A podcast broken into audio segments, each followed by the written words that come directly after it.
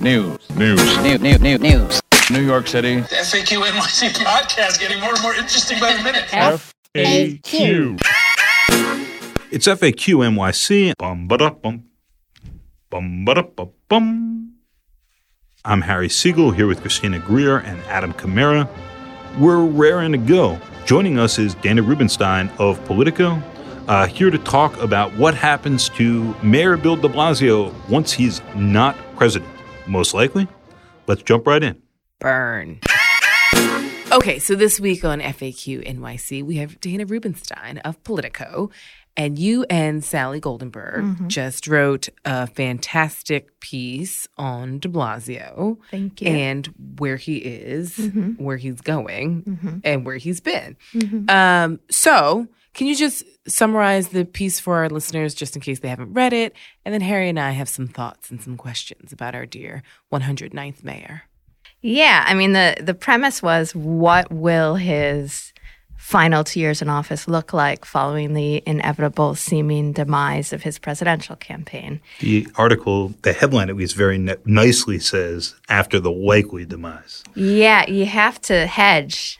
Oh, anything could happen. It's that Mark Twain line, reports of my death have been greatly exaggerated, possibly apocryphal Mark Twain line. This is it in reverse. It's a... Right. Well, his as he will point out, his mayoralty was considered unlikely too, although it's very much, as he would also say, apples and oranges. So I might argue apples and steak. But then again, granted, I am not comparing him to Barack Obama at all. But let's be clear, when Barack Obama first stepped on the scene, Barack Hussein Obama was going up against the most powerful Democratic family in the history of the latter 20th century. So I'm sure some people saw that as a pipe dream. Now, those two are not the same, but... Correct, but shit happens, right? It really does. Okay, so we're saying a possible loss... Right. Should everything go as everyone anticipates it will go? As the 12 people in New Hampshire have anticipated. Right. The 12 people who have seen him for his speeches. Right. What will his mayoralty look like? And I'm personally curious, as someone who has to pay attention to him. I assume you guys are too. So that was the premise. And the conclusion, which is, of course, should also be hedged, is that it probably won't be so great. Now... It won't be so great. Why? Well, because not only will he be a lame duck, but he's coming back a weakened man. If he had not decided to put himself up for this position of national importance, the most important national position one could have, and then come back defeated, he'd arguably be slightly less weakened. But then you also pile on top of that his lame duck status and, the fact that everyone will be sort of tearing his record apart as they vie to replace him. And don't forget about our good friend Andrew Cuomo. Right, who always likes to torture him, and who himself has said that he has not ruled out a fourth term, right? He is very much not. Right, and that's his whole, he operates under the very astute belief that one should never rule out another term because it immediately disempowers you, which is correct. And de Blasio, because the term limits, does not have— has no choice in the matter. That option. Right. So he's the first— New York City mayor to run for president as mayor since Hot John Lindsay. Hot John Lindsay, that is how he is to be referred to on this podcast at all times. He was, in fact, hot. Oh, goodness. Same with Hot Jay Inslee. That's his name on this podcast as well. Interesting. Yes, indeed. According to whom is he hot? This podcast. Very interesting. Hot John Lindsay was the last sitting mayor to run. And he started with real political capital of a sort de Blasio didn't have and burned it. Sure. America's mayor. He was sort of compared to the Kennedys, to Camelot. He was... he was in Harlem when there were not riots, at a moment when things were going in a dark direction in America, and people were very scared. And he sort of appeared like he could have been this transformative figure. And by the time he was done running and the PBA was done with him, among other things, that went away. Right. He had much farther to fall than de Blasio did. How does a mayor have so little distance to fall? It's sort of remarkable to me. It is remarkable. Right. I mentioned in this story this event I went to, this press conference, where two participants in the press conference attacked the mayor in front of the press at the press conference for failing to mention the issue that they wanted mentioned. And I just could not imagine just, you know, your sort of average advocate being so unafraid of the mayor. That would never happen with Cuomo. Say what you will about the man. Mm-hmm. He's, you know, he's got things. But he inspires fear, at least respect, right? These and order. Yes. And these women, you know, had no fear of him. Well, I think, you know, what's adding to some of the embarrassment is that you've got this 36-year-old mayor from South Bend, you know? So it's not like, oh, well, I'm the only mayor in the race and I'm going up against governors and senators and billionaires.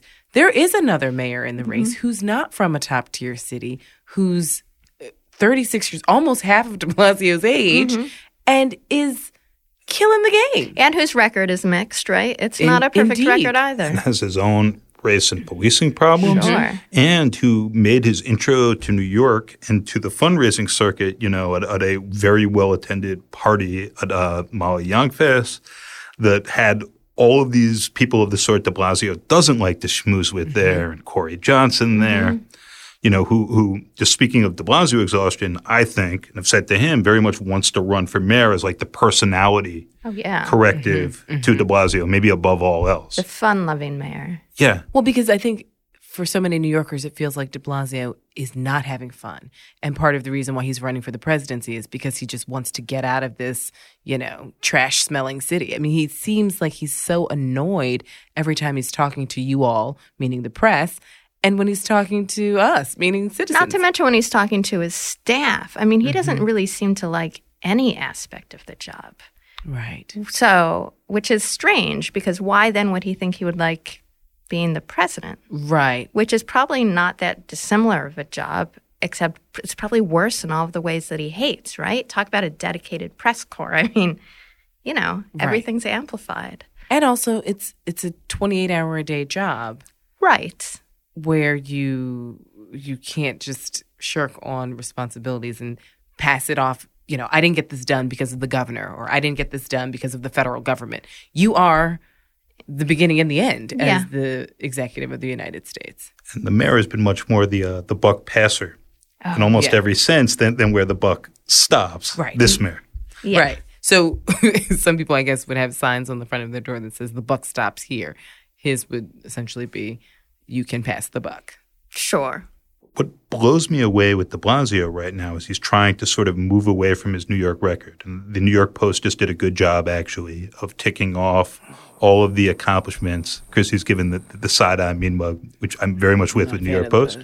They did a good job, though, of ticking off. I missed what you're referring to, though. The things he's taking credit for on the national campaign trail, like this carbon emissions plan that's been agreed to in theory, among several other things. But not even agreed to in theory. He's being so disingenuous. Disingenuous is also not quite the right word. He's lying. Shout out to Errol Lewis for holding him to this and then him continuing to lie. Unbelievable. But words have meaning. Lied his way to a second term here. And we can also point to the delay in reaching any resolution in the Daniel Pantaleo case, and never mind the other officers who were there. Of course, it's the federal government's fault. It's all the federal government's fault. If I could have eaten my television when that – first of all, Julian Castro is the one who brought it up. Mm-hmm. And then the moderators then asked de Blasio. He Thank you, Jake Tapper, for following up on that. De Blasio then punts to Joe Biden.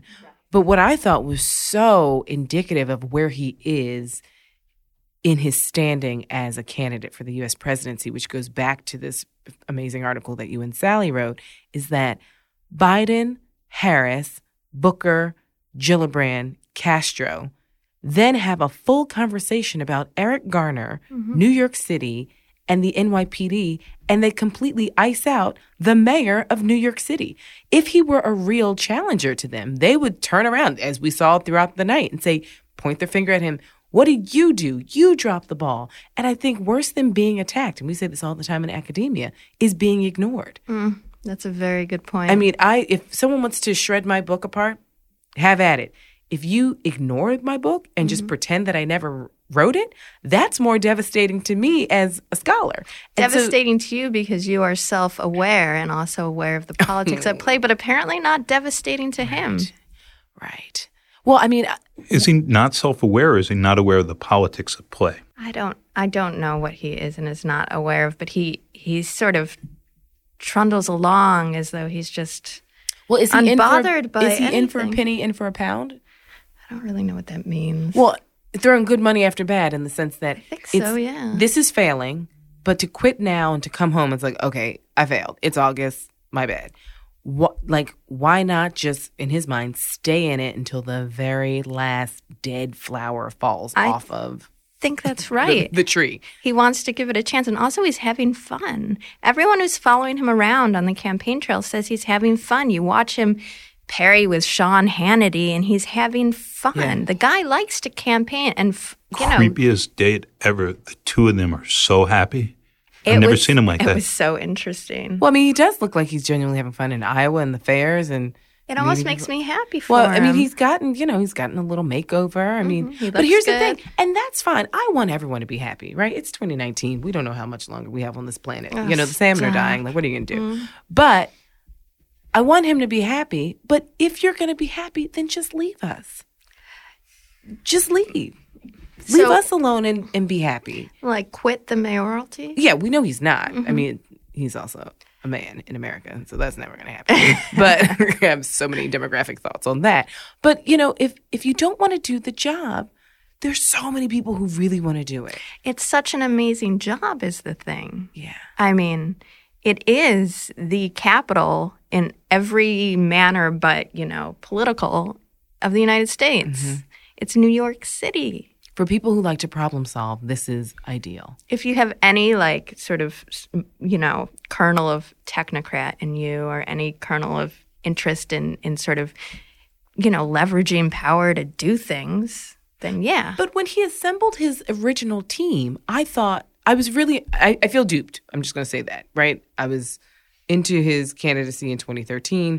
I thought the team that he assembled when he got into office of the various commissioners, many of whom were women, so many women of color were there. There was just a sense of youth and diversity that was really inspiring in some ways. He's hired a lot of good people. And they've all, one by one, jumped off of this Titanic. He even has good people still there, but what difference does it make? They're not empowered. Right.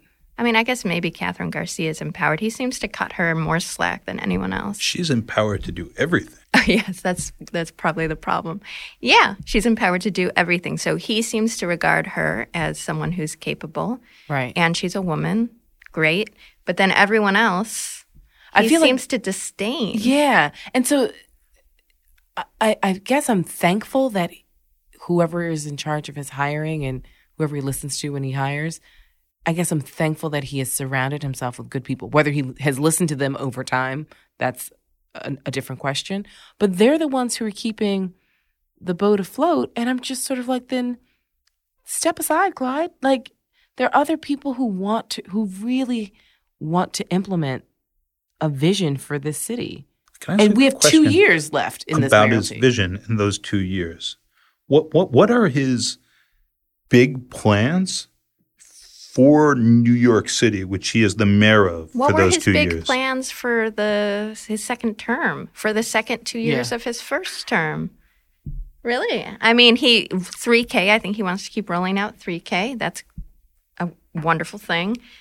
It's mixed. It has the same problems, actually, with the UPK, with the different unions for the teachers, different pay scales. It's imperfect. And it's not quite public, even though he wants to take credit for it, like his universal health care bullshit. It's not. No. I mean, the pre-K, 3K thing is it's an undeniable. UPK is great. 3K is really appealing. Yeah. Yeah. It's universal kept a lot of families in the city. Yes. Universal health care is it's right up there with his divestment stuff. It's just it's not true. It's true that we have. Can we just get a quick update? No? Okay. That's one campaign promise he is yet to fulfill. So maybe he can prioritize that when he gets back. But the sense is he's not going to prioritize much at this point, or it's not clear that he has a set, an actual urban agenda, the mayor of the largest city. And even if he did, I don't think he could get it done. Right. So maybe that's why he doesn't have one, can't be bothered. Does Grants have a real agenda at this point? It's hard for me to tell because he has limited time remaining and he's focused on somewhat symbolic issues that are meant to tie onto larger ones. And I can't tell if he's a half a fraud or farther along, quite honestly. Yeah, I can't either. And I'm no DOE expert, but I don't see the school integration stuff, the selective school integration stuff happening. I mean, do you think they're going to push real hard on that in Albany? Well, I mean— It is a new day in Albany. Which yeah, but the race politics there remain. I mean— Yeah, how coalitions form in Albany with upstate versus downstate along racial lines. I mean, that's I don't know about that apple. Also, I've been really surprised, and this is probably just because I didn't grow up in New York City, I've been surprised how powerful the selective high school alumni associations are. That's crazy to me. Big time. I mean, them aside, of course, de Blasio could and Carranza could set up like their own selective elite schools right now, demonstrate that there's a better model. Yeah, like I think tomorrow. It's, what is it, 5 of the 7 that he can do on his own? 5 of the 8 that are use the SHSATs as the sole basis of admissions, he could change. But they're actually a relatively small share of the students. Outside of those 8, he could take 5 of them out immediately that Bloomberg added. He could also just create new schools, take existing schools, create new standards for admissions there and say this is going to be the place for the best and brightest of New York, assuming he wants to separate them. Which, incidentally, I personally have a good deal of doubt about. I think, like, those separated students, like, their value ends up being like, oh, look what Stuyvesant did for these people. It's like, those kids are going to do well and be fine almost anywhere, and you're really just isolating them from the rest of the city. I think that's weird at the high school level and just foul at the kindergarten level, where you have citywide G&T, but lots of districts don't actually have enough kids, so they don't have any gifted and talented programs. I guess none of those kids are gifted and talented. So it's very suspicious. Well, but I think what you're bringing up, though, Harry, is this uber complex issue that needs people at the table to sort of talk it through with the mayor and the school chancellor. And the problem is the mayor's not here to have these hard conversations to talk it through, nor is he interested to sit at the table with all these various stakeholders who have interesting ideas, and we can figure out some version of what's best for our city's children. But the mayor doesn't seem like he wants to physically or intellectually be a part of these hard debates. Nor, as someone who came up as a campaign operative, does he seem interested in charting out a course to make it doable politically, right? Chart out a campaign. Right. I don't see that happening. Well, I mean, we saw that with that mental health initiative. What are we up to, $850 million? Yeah. Oh, how is de Blasio raising the money to stay in this race and ideally to get enough backers to end up in the next debate, as he is working to do, by the way? I mean, apparently he's been raising money from people who do business before the city, many of them real estate developers. Huh. Hold my pearls. I'm shocked.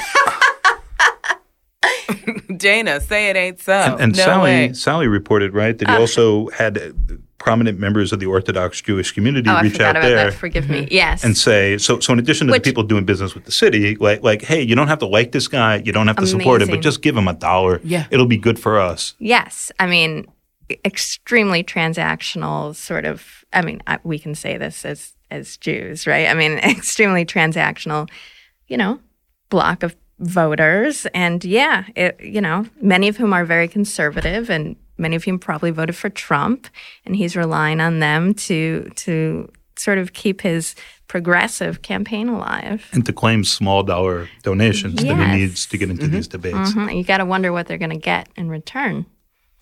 I mean, he's got that yeshiva investigation, which is more than 4 years old. I mean, it's older than my child, and it's still not, still not complete. Like, how hard is this? I don't know. Right. I think that there are a few. There was the, I mean, Mitsitsa Bepeh. Whatever happened with Mitsitsa Bepeh? How many kids have gotten herpes? Mitsitsa Bepeh, do you know what that is? Oh, yeah, now I know what you're talking about, yeah. I mean, I don't really want to describe it. We can. But I think that's of great concern because as mayor, he could have shut shut down a lot of that. I mean, and even with the measles outbreak, he could have sort of been firm as far as enforcement. No, in fairness, no one really takes on the... I mean, people say Bloomberg took on the Matisse Bepet thing more, but I mean, no, consent forms... He didn't get anything done. Yeah. Bloomberg, these are difficult issues. Like, people who do not fully consent to be governed and are self-organized, like imposing government on them until you get up to like the quarantine level is very, very difficult. And I can't put that entirely on the Blasio. And it's also, it's even more difficult when this particular group of people votes. Yes. So like governance is really difficult when I know that if you're displeased with me, you can mobilize en masse. Of course, all of this sort of fades away when you're a second-term mayor, one would hope. Right? Right. And you don't have sort of local political aspirations. Right. And pro tip, you have no political future, like all of your predecessors. So you can just go balls to the wall, to use a horrible phrase. Right? You can, you just go for it. It's really a shame. I don't see that happening. And by the way, with the Eric Garner, Daniel Pantaleo decision that finally came this week, I'm not going to call it a trial, justice or anything else. You know, what's fascinating was well, Commissioner O'Neill, Al Sharpton, and pretty much everyone in between was talking about this. It's like, this is not justice. This is not a full resolution. This is what this system provides for.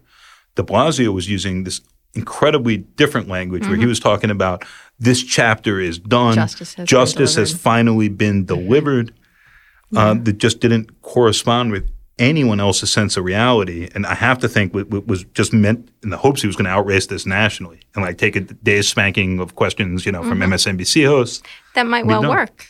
I mean, national media, it's hard to keep on top of what's happening in every locality where someone is, you know, from which someone's running. So let's just say, going back to this amazing article that you and Sally wrote for Politico, if you haven't read it, check it out. So there are a few scenarios when, if de Blasio returns defeated, right? Some people say he'll be so focused on trying to like wiggle his way into the DNC or some sort of national Democratic Party stuff. He'll still just try and keep his name in the national conversation. Sure. Some people say that he could come back and be inspired. It's like, you know. You got to leave that opportunity open. Yeah. So. And so it's like, you know what? I don't want my legacy to be sort of whack John Lindsay, so I'm going to come back and rededicate myself to the citizens of New York and spend the last 2 years just implementing things and working like a horse, or something in the middle. Yeah. What do you think? Well, I think that it's not impossible that he'll come back and try to work hard. I mean, if his aides, the ones he listens to, of whom I think there's like one, you know, if they make a convincing case that it's in his interest. I'm not willing to actually completely discount him. Like, he was an organizer in Iowa at one point in time. He does, you know, connect with Black folks at various points in time. He's a good campaigner. He likes doing it, and you can tell. So even though people aren't showing up at his speeches and town halls, is he connecting with folks? And, like, all it takes is for him to sort of not come in dead last in Iowa when, you know, possibly coming fifth and he's in the conversation. Yeah. I don't know if that's probable. Can he get anything for New York out of all this? Can he get anything for New York out of all this at the end? If he gets a little moment, right, and then he does not become president and he comes back here, are there any signs, you know, when he was running for mayor, his whole thing was, I'm going to get this millionaire's tax. And that didn't quite happen, but he did get the universal pre-K. Is there any sort of hope for New York on those terms, that he's offering some vision that means he has to produce certain things here? I don't think so. Have you seen anything to that effect? Nope. I was hoping I was missing something. I could be missing something. You know, there's a lot happening right now. No. What's going on? I was on break yesterday. For you. And does anyone, Twitter feed is so depressing. Oh, my God. All of ours. Unbelievable. Does anyone want his endorsement? Is there going to be any de Blasio legacy? And are any people from his administration maybe going to run to be the next mayor? I don't know if anyone's going to ask for his endorsement. How? Can you think of anyone? Nope. Me neither. But I was thinking, did anyone I mean, I guess Quinn kind of wanted Bloomberg's endorsement, but did she ever get it? well, by the time she needed it, he was persona non grata. And so she was sort of yoked to him, right? Unfortunately for her. Right. So, yeah, I don't think anyone will want it. I mean, but a lot could happen in 2 years. Like, what if he comes back and he's motivated and he's doing great things? You know, it's possible. It's just as it's possible that he could pull out a win for the presidency. It is possible that he could come back and be really motivated. People are hard to predict. Yeah. But he's not ever been a particularly motivated seeming mayor, except at the very beginning. Yeah. So is he going to leave much of a legacy behind? Is there anyone looking to continue that legacy? People will continue the education, you know, the pre-K stuff, right? People will continue the social programs that he's had a hand in building, right? Like paid sick will continue, that sort of thing, you know. But what would his legacy be aside from those? Well, I think that was the question when he was running for re-election. He kept repeating that. Right, which, I mean, those are accomplishments. But I will say this, to be fair to the mayor, I think the conversation about statues is important. Like, and the commission, and I agree. Looking at the people who are on that commission.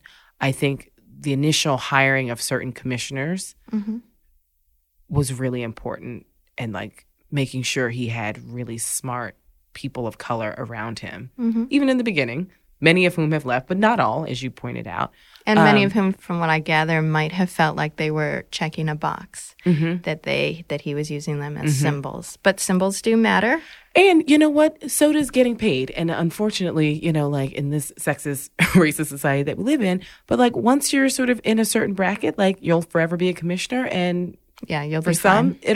It'll help you out, you know, and help out all the people around you. So like there's one piece. I also think that the conversation that we had as a city about stop and frisk has trickled to other cities. And even though we're larger than every other city, I think the fact that de Blasio did say, it's like, we don't have to harass Black and Latinx youth to have a safe city. And even after Eric Garner, when Pat Lynch pulled the slowdown and we were still a safe city— I think that showed a lot of activists and other city leaders in other places that you don't have to have a police state to sort of govern correctly. So I'll be fair. Like that to me is helpful. Yeah, and the economy has so far remained strong and all those things that him low.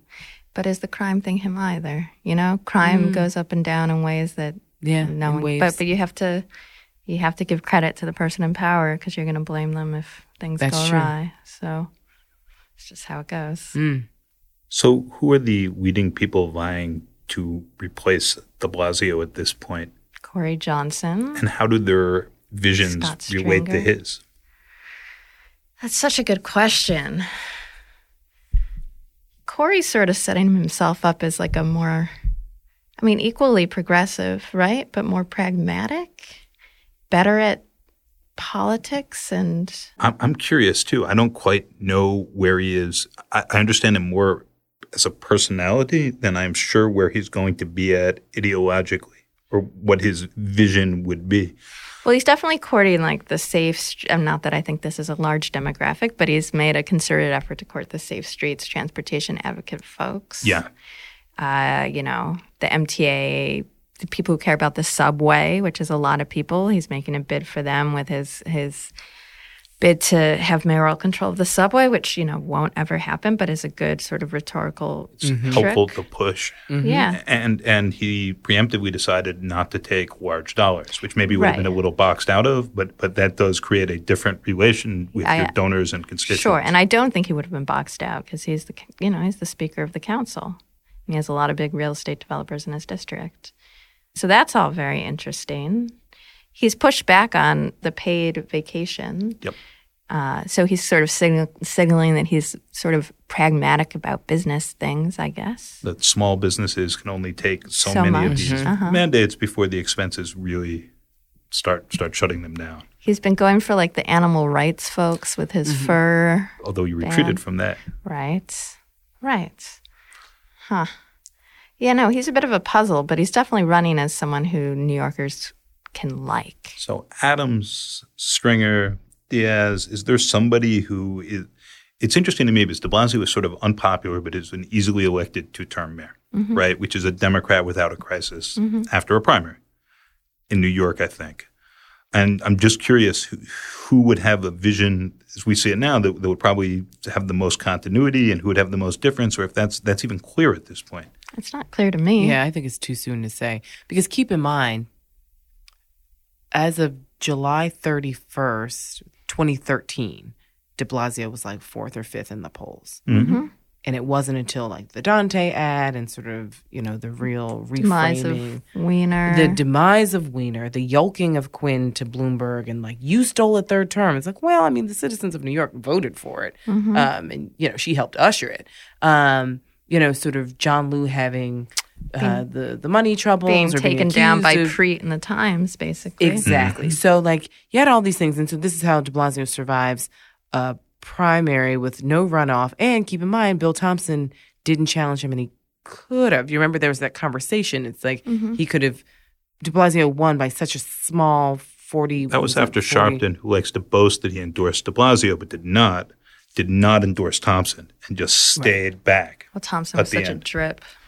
I mean, people thought, because Bloomberg was so much weaker than anyone understood and spent $116 million that time on the books, more off it, to be like, this is inevitable, don't bother for his third term. And Thompson came much closer as Fred Siegel and Harry Siegel, and basically no one else predicted. People are like, wow, Thompson is stronger than anyone realizes. Where in fact, people were voting against Bloomberg, not for Thompson. Exactly. And that's the fundamental difference. Yep. Thompson got votes because people were like, I'm pissed at you, Mike Bloomberg. Yep. So I'm voting for this dude who I really don't care about. But that's not a vote for Bill Thompson. That's right. A vote against Michael Bloomberg. Even with like the UFT and institutional support, he just ran a profoundly uninspiring campaign. And shout out to and rest in peace to the great Wayne Barrett for his unbelievable reporting about how Bloomberg had Thompson's wife at the time over a barrel involving money and this museum that she was trying to set up. That was one of the most brain-blowing stories anyone will ever read, except nobody read it because Wayne wrote like 22,000 words, unfortunately, here.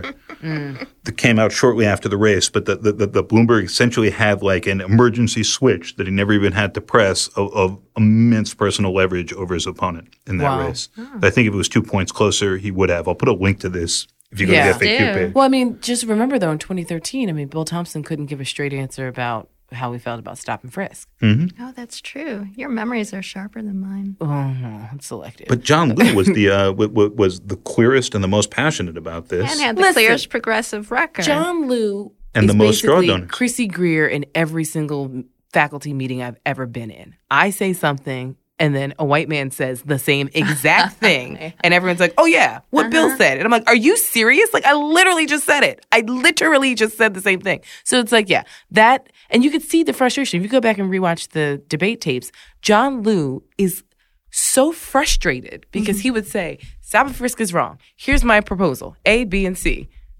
Crickets. De Blasio would then interject and say, you know what? I've been thinking about something. Stop and frisk is wrong.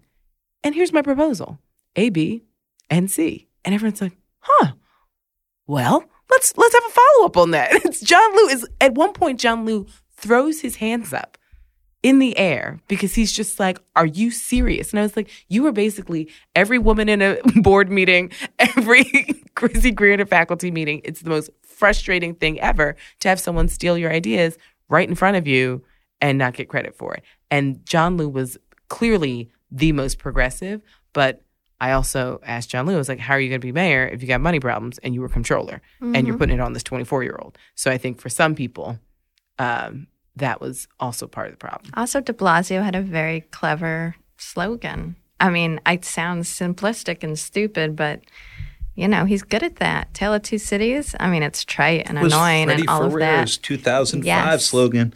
He had a great ad team. Mm-hmm. Shout out to John Delcocco, whose name I'm butchering. Delcocco. I can't. No, I'm sorry. It's not respectfully. Easy. No, it's okay. And you know, he's trying to revive a lot of this now. He's like Freddie? No, who's trying to revive it? Oh, de Blasio. De Blasio. Jeff Mays had actually a very good piece in the Times just about all the ways he's trying to like reignite the 2013 magic. And a lot of that does have to do with promoting himself and his family on like personal terms, which have worked for him up to this point throughout his political career. What I think is so interesting is that Thompson had a son, a teenage son, during the 2013 election and chose not to bring him out. People have – it's a controversial thing to use your children like that.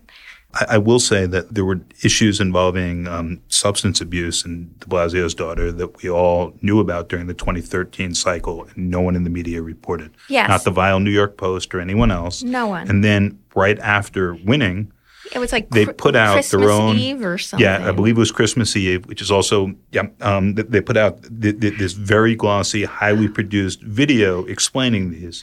That in some ways, to me, is almost a precursor to what happened with Thrive. It was the basis for Thrive. But see, I don't like policy like that. I don't like the personal narrative, policy. And then all of a sudden, I'm using city funds because I have this personal story. It's like, well, I mean, I cook dinner. That doesn't mean I should be running a restaurant. So it's not about you. It's not about them. It's about the city. Obviously, there are mental health needs in the city, but I'm not sure that's. Well, yeah, it's sort of uncomfortable making. Like, a doctor wasn't heading it, or a public health professional. Sure. You know, we just talked about Corey and like these people. Yes. Who, like, can we go back to Corey? Well, I mean, that's a whole nother episode. I'm fascinated. And I'm also fascinated to see if he will have certain Buttigieg coattails. Huh. He is, too. You know, like, I mean, I think Corey's perfectly capable of solidifying his own identity and his own, framing his own accomplishments on his own. But I think for some New Yorkers, when thinking about could this gay guy be the mayor of New York City, I think that the presence of Buttigieg further normalizes Corey's candidacy in a way that I don't know if – I think he's going to pick up some votes, essentially, from people who are much more open-minded after this presidential campaign. Huh. I could be wrong. I very rarely am, but – So thank you so much, Dana, for coming in. My pleasure. Thanks for having me. And thank you and Sally for writing that fantastic piece. If you haven't checked it out on Politico, the title is After the Likely Demise of de Blasio's Campaign, What Comes Next? And it is not an optimistic picture based on the people that you and Sally talk with, mostly on background. Mm-hmm. But it's actually a very helpful one, and it points to some of the things where we could really use an engaged and active mayor. Well, thanks for touting it and for having me on. Thank you so much for joining. Thank you, Dana. Shout out to Politico. FAQ. FAQ NYC, a production of Racket Media, is supported by a grant from Civil, a blockchain company reinventing the economics of journalism, and from listeners like you. We're headquartered and recorded this week at NYU's McSilver Institute for Poverty, Policy, and Research. A special thank you to Dana Rubenstein of Politico and also her co-author on this amazing piece, Sally Goldenberg, who couldn't join us today. Our executive producer is Alex Brooklyn, and Adam Kamara recorded and mixed today's episode. If you don't know, check into faq.nyc for the facts.